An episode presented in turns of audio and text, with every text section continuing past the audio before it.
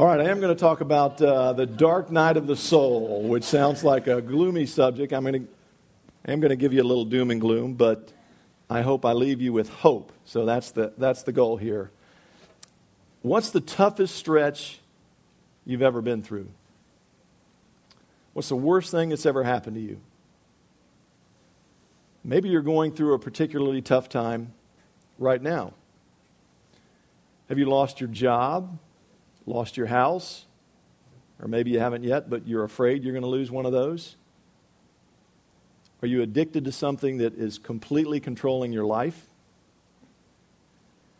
Do you have an identity crisis? Do you just wonder, who am I? What am I here for? Are you dealing with a serious illness, the loss of a loved one? You see, I believe many people are hurting right now, and that many are going through a wilderness time, or what, I'm, what, I, what some people call a dark night of the soul. I know people in all those categories I just mentioned, and I'll bet you do too. Norma Deering is a woman used to be at Christian Healing Ministries. She, for the last nine, ten years, she's had a radio call-in live prayer ministry late at night. If you're hanging around midnight, one o'clock, you can call in and, and uh, people pray for you. She says, Virginia, my wife Virginia ran into her recently, and she said, you know, a year or so ago, that the uh, the issues people had were along the lines of, ah, my son, he's got a problem with marijuana, or you know, I'm I'm having trouble getting along with my mother-in-law. She said, now it's things like, my mother's really depressed and I'm afraid she doesn't want to live anymore. Or I, am I've got a law degree I've, uh, and I've been out of work for nine months. I can't find anything. Or I'm counting the days. It's less than a month when I'm totally out of money and I'm going to be on the street. You know, Norma says people, the things people put their security in often are their bank account or their job, and that they're losing these and it's just really, really a, a tough thing. You see, I think our country right now is going through a dark night of the soul. And much of this is financial. You know, and when it comes to money, I mean, basically we've all lost it, you know, or we're having trouble making it. I mean, uh, uh, everybody knows the concept now of a 401k turning into a 201k. You know, we had this massive credit bubble that burst people where we have guests here from England, and uh, the same things happen there. Same thing all the world over. People of individuals have borrowed too much and spent too much. Companies have borrowed too much, spent too much. Our government, surprise, borrowed too much, spent too much. You see, too often, and a lot of it's just silliness. A lot of us we get all carried away. I mean, too often we buy things we don't need with money we don't have to impress people we don't like. So, you know, I think lately we're having a, an upturn. If you follow the stock market in, in, in the last five or six weeks, uh, we've had almost a 30% rebound. Huge move off the bottom. Everything you read now is uh, upbeat, somewhat upbeat, optimistic. It's kind of like we were falling off a precipice. Now we're just kind of rolling downhill. People say the, yeah, you know, the rate of the decline is slowing. And the optimists and the forecasters will say, hey, we're going to bottom in the second half of this year, and then it's uh, off we go again, and we'll be right back to where we were. And I hope that's true. I hope that happens. That would be great. But I'm not buying it. I spend a lot of time, doesn't mean I'm right, but I spend a lot of time read, reading this. I'm in the investment business, doing all this sort of thing. And it just, it took a long time to get where we are. This is a bubble that built up over years and years. And I just think it's going to take a while to get out of it. So, my advice is hunker down. Don't don't borrow unless you unless you have to.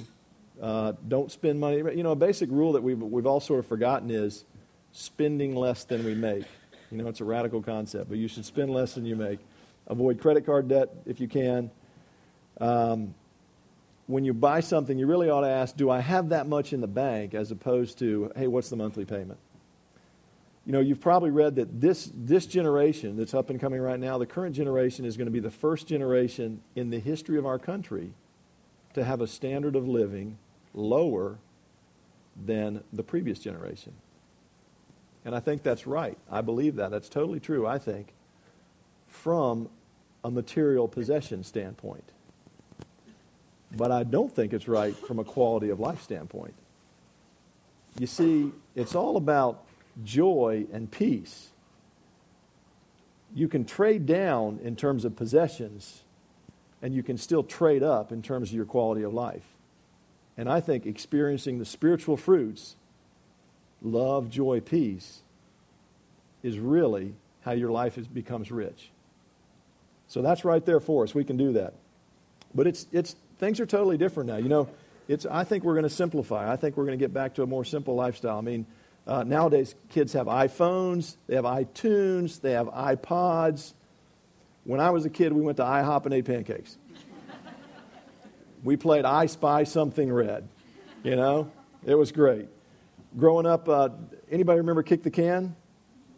Okay, great game. Cost a lot, right? You get a plastic milk jug, you fill it with rocks, and you set it up. All the kids in my neighborhood played kick the can in the summertime all day long. It was the greatest. You know, our moms would call us in for dinner when it was when it was time to eat and it was dark, and we'd go eat dinner and we'd collapse in bed. We were exhausted, and we'd get up and do it all again the next day. It was great. I know there's some of that, but st- but now kids have they don't just have one video game player. They've got you know PlayStation's not enough. You got to have Xbox. You got to have the Wii, whatever. Of course, us grown-ups can do some of those things too. But you know, it's it's amazing how many fifty and sixty dollar titles everybody has to go, along with all their different game, game consoles that they play with. So I think we're going to learn that we're going to have to learn how to spend less. That's going to happen. Um, we're going to uh, get to a simpler lifestyle. But I think it's a great opportunity. It's a great opportunity also for evangelism because people are hungry, people are hurting, and people are looking for, for something different. I'll tell you a story that I think kind of relates. I was with, uh, had lunch with a, a, friend two or three weeks ago. He's very involved in prison, prison ministry. He's, his company's based in Texas, and they go throughout the southeast and southwest. And he was telling me they, were, they went to a prison, I think in Texas, and one of the guys on the team, one of the guys that was just a volunteer on the team who has a real gift of evangelism, led 27 people in prison to Christ. And just the guy was on fire. You know, of course, the, the, the guys that, he, that accepted Christ were, were, were on fire and happy. But this guy was even, it was even higher because and I, evangelism does not happen to be one of my great gifts, but I happen to be friends with lots of guys that are evangelists. And, you know, if that's you, you know you love that. That's the greatest thing, and it's greater than anything, is actually leading somebody to Christ. So this guy says, when are we going again? When are we going again? Well, they, well, they went, I think, to prison in Alabama like two weeks later, and he says, I want the toughest. Give me the, the baddest of the bad. You know, all those other guys were too easy. So, so they put him with the gang leaders. They put him with the, the serious gang leaders, and he led four of the gang leaders to Christ, including one guy, he said, that had three teardrops tattooed down his eye. And if you, know anything about this, apparently that means he'd killed three people from rival gangs. And he said when he's, when he's, when he's praying for the guy and the guy's accepting Christ, he said he had real tears and he's crying. And the guy said, and you can imagine he's probably a big, tough, macho guy. He said, I need Jesus. I've got to get out of this lifestyle I'm in. I, I just, I've, I've, got, I've got to change. And the prison, the guy who headed up the prison said he'd been there 30 years, and he said, apparently this whole group was pretty, you know, pretty powerful. He said he'd never seen what he saw in the prison yard, which was members of rival gangs talking to each other, standing with each other. He said, I've never seen it. He says, amazing. I've never seen it. You know, they just don't go near each other. They just, you know, figure out how they can uh, fight, I guess, or kill each other. So something's really happening there. And I tell you that story because I think, I mean, clearly the Holy Spirit is working, and those guys are hungry. Those prisoners are hungry. And what I think is that, that hunger, we have that hunger in a lot of ways in, lot, in, in, in the world right now.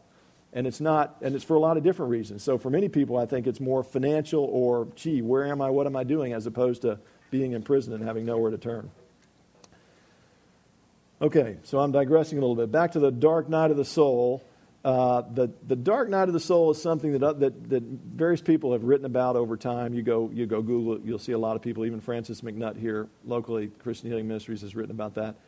Um, it was first, the phrase was first coined in the 16th century by a guy named St. John of the Cross, who was a Spanish poet and Roman Catholic priest.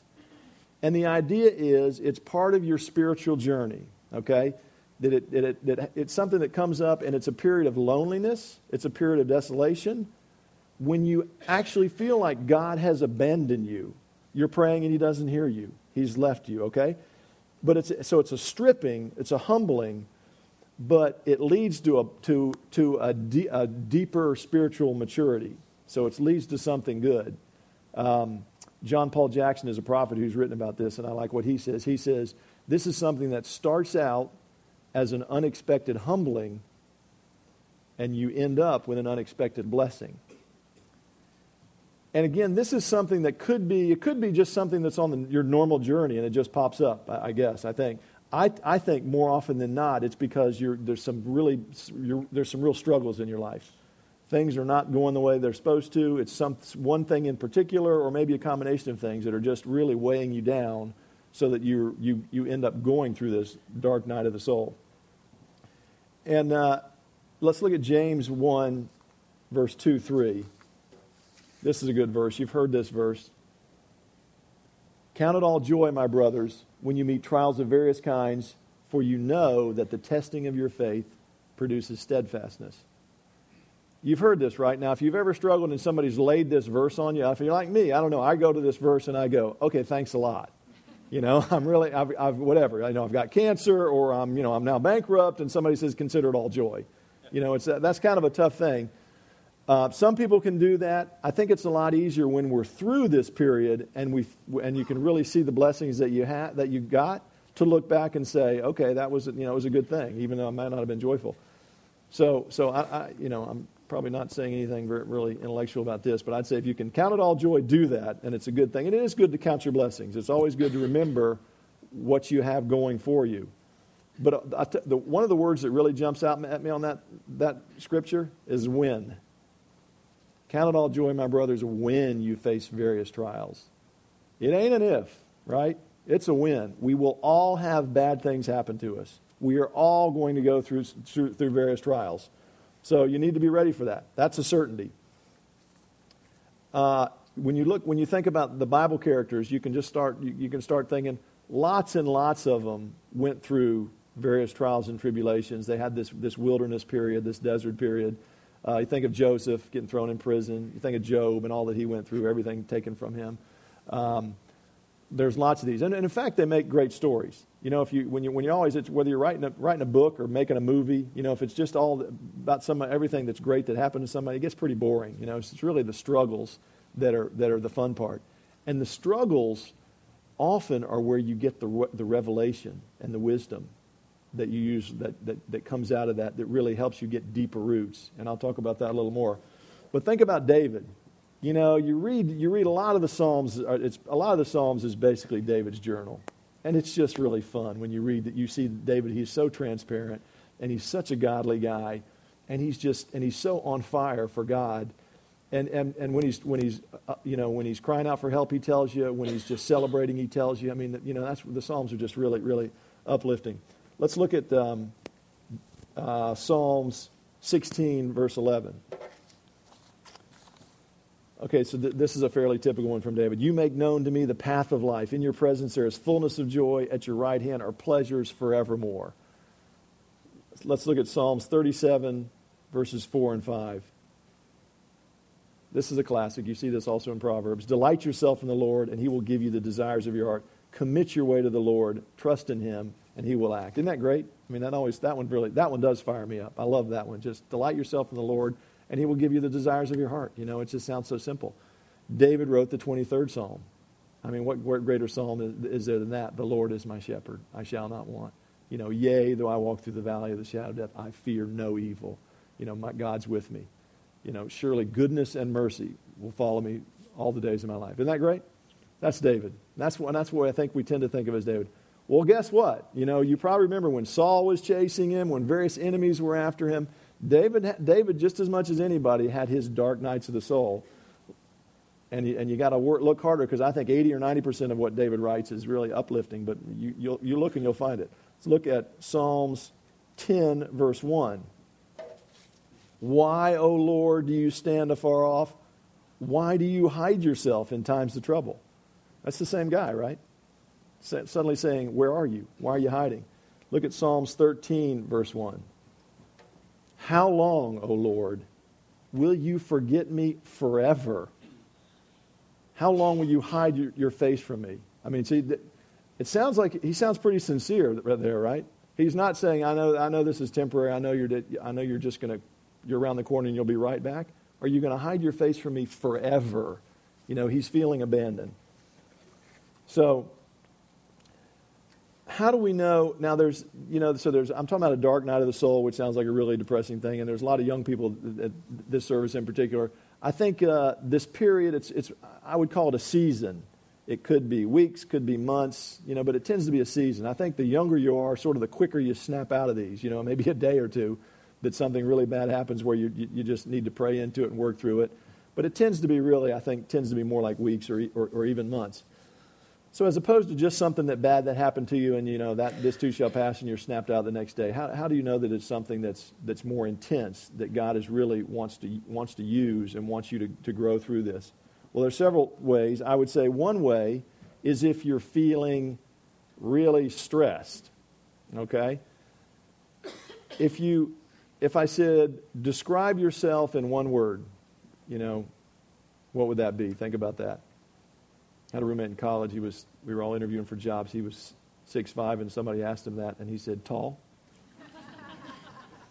he didn't he didn't get he didn't get that. They didn't think that was very funny. Then later later later on later, he, uh, in that same interview, he knew it wasn't going well. So when they asked him, "Is your greatest weakness?" You know, we all, we, you know how you work on those, right? Your greatest weakness, you say something like, "Well, I work too hard," you know, or "I'm too compassionate. I really get caught up in caring about other people."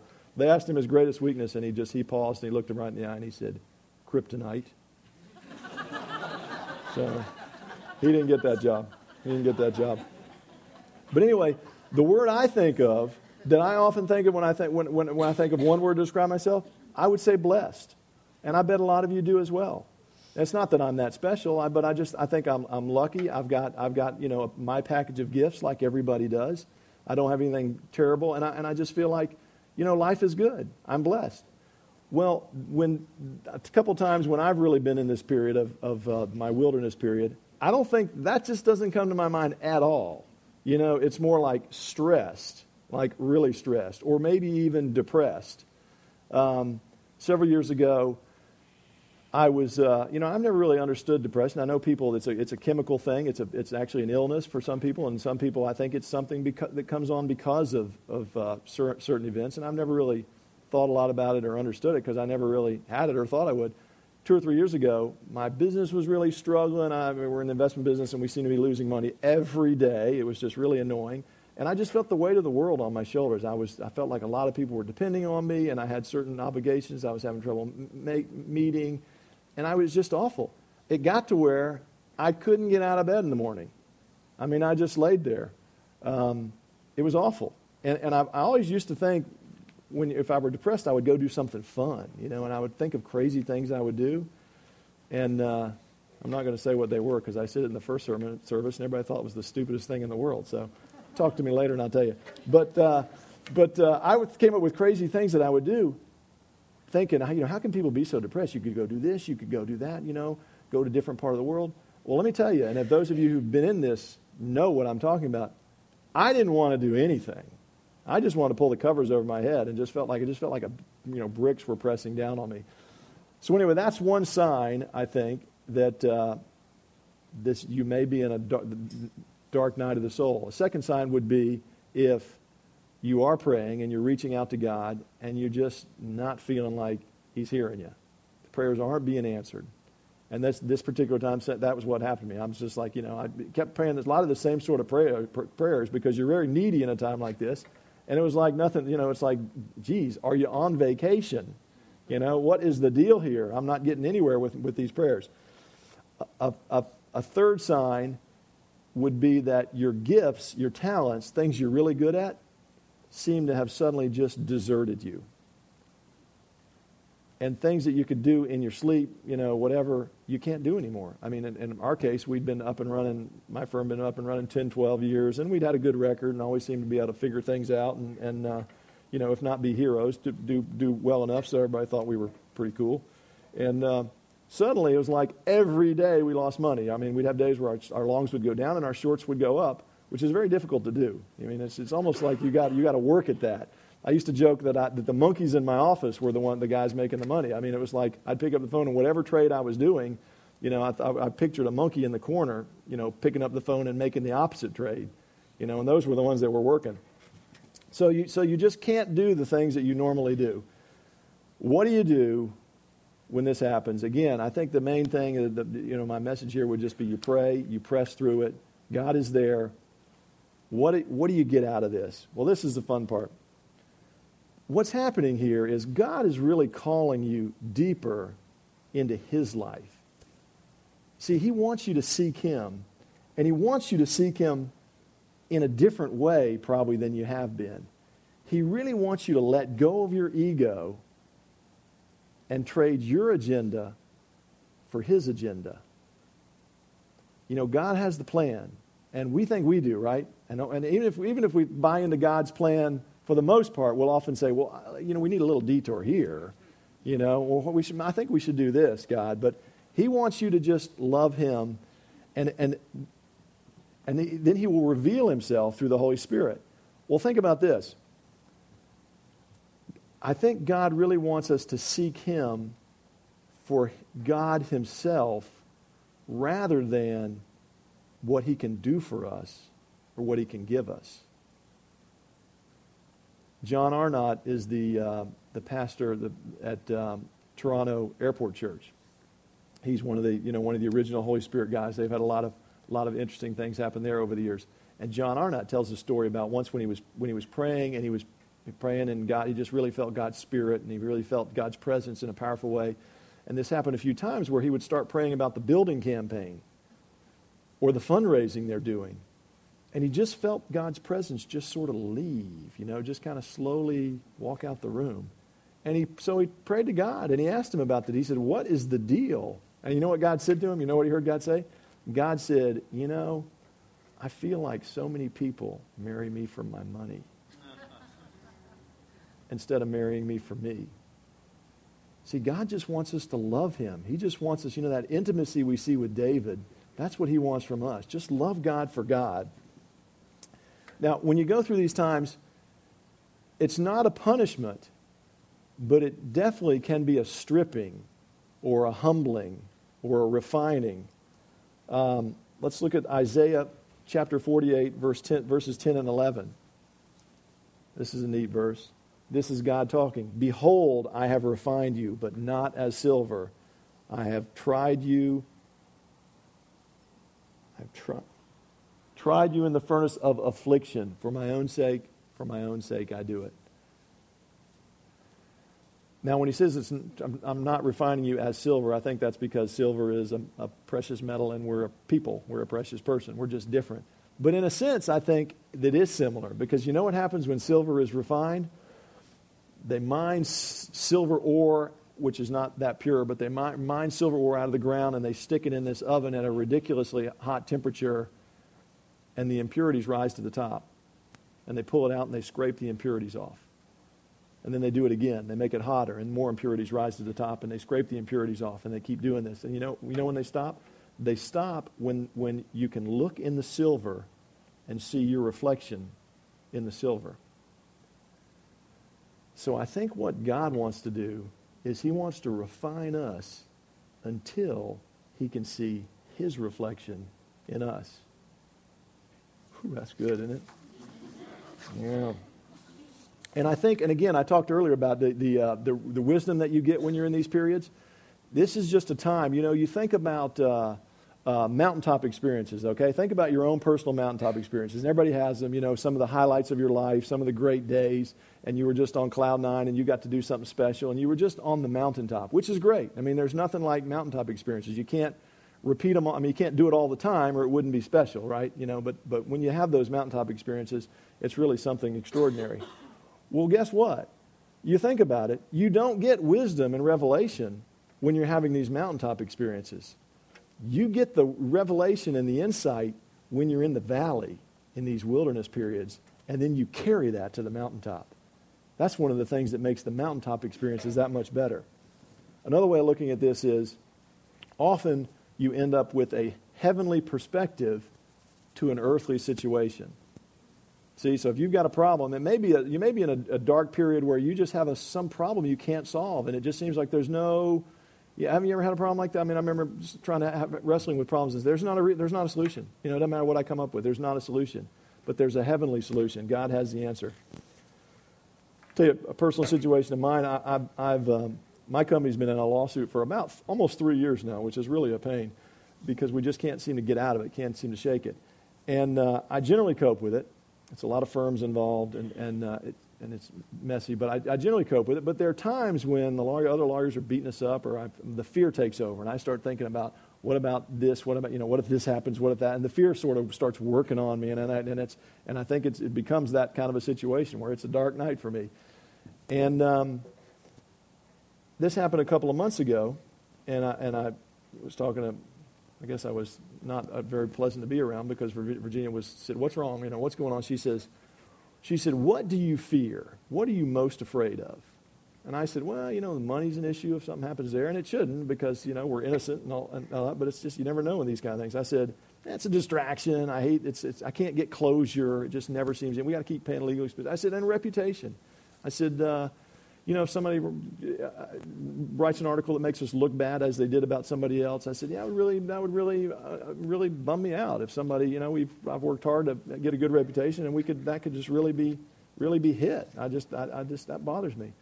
And Virginia said, so maybe you've got a pride problem. And I said, I'm not feeling especially proud. You know, I'm not walking around like I'm on top of the earth or anything. I just, you know, I'm just a humble guy. I want to get out of this thing. She said, yeah, but if you care about, so much about your reputation, maybe you care more about what man thinks than what God thinks. And, and I just went, ow. You know, you, I mean, I'm a bit of a truth teller. Truth tellers know what I'm talking about. You just can have a pretty discerning about what's false and what's truth. And my truth meter just kind of went, bong, bong, bong, bong, bong, you know, like there's something there. So I prayed about that.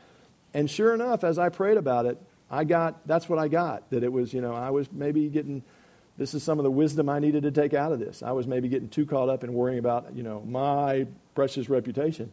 And you know what was, what was, what was neat about it was, as I prayed, I really got, I really got a peace about it because what came to me was, hey, it was just relief. It's like, I don't need to worry about what everybody thinks.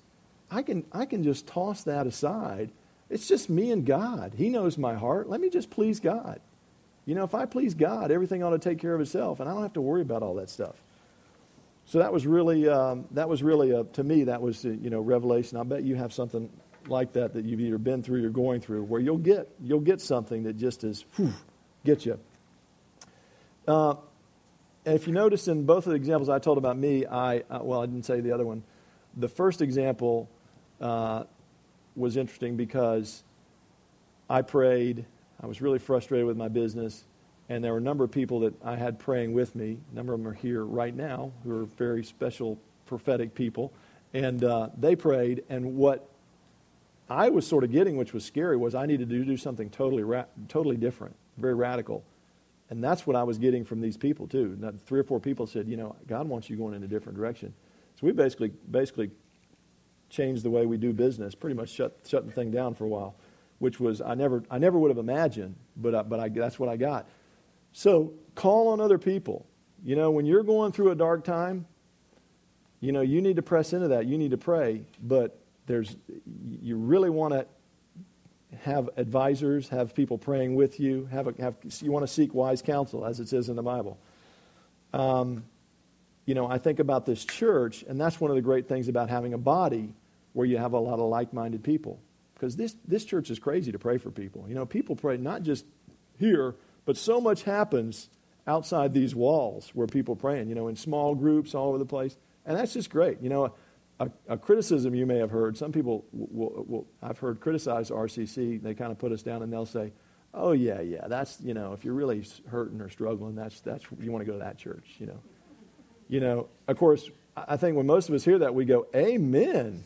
You know, right on, bring them on. We want to be a church that, that welcomes everyone, that everyone feels good about coming to. And we believe that God is here, His Holy Spirit is here. You know, we heard that in the testimonies, those are great. And He wants to heal us. It also makes me wonder, too. I mean, I can't help but wonder a little bit, you know, from these, somebody from another church. So you want to be at a church where people don't, they shouldn't go if they're hurting? You know, that just that doesn't seem right. So a lot of good things are going on, you know, in, in ministries. A lot of it's volunteer led outside this church. We do the share shop. We do the Saturday ministry. We've got the, you know, a clinic. We've got, you know, all that's going on in Hollybrook. All this stuff, which is great.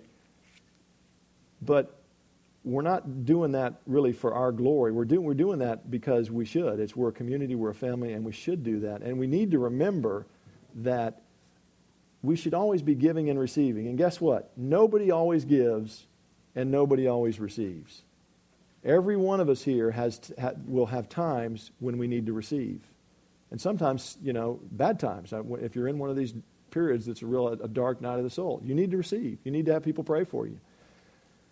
If things are going great, which is I would say is most of the time for most of us, that's great. But you need to be thinking, how can I use my gifts? What should I be doing? Because not only does, is, is that what, what we do as a body, but when you give, you get the blessing. You know, everybody here who's do, who does that knows that, you know, these people, I mean, I get emails from people that, like on the Saturday ministry, and you, you can just, they're just, they're just so blessed by some of these things that happen. It's terrific. So, I would, to close, I would say you're either going through a dark night of the soul period, or you will.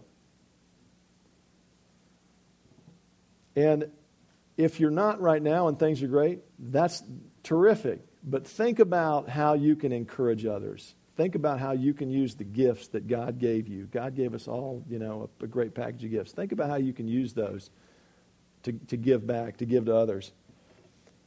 If you are going through a rough time, time right now and you're in that, you feel like you may be in that dark night of the soul period, God is there. I just want to assure you that He will not abandon you. He will never abandon you. You may think He does, just like David felt like, Are you going to turn your heart away from me, your face away from me, from me forever? That's David. That's King David saying, Are you gone forever?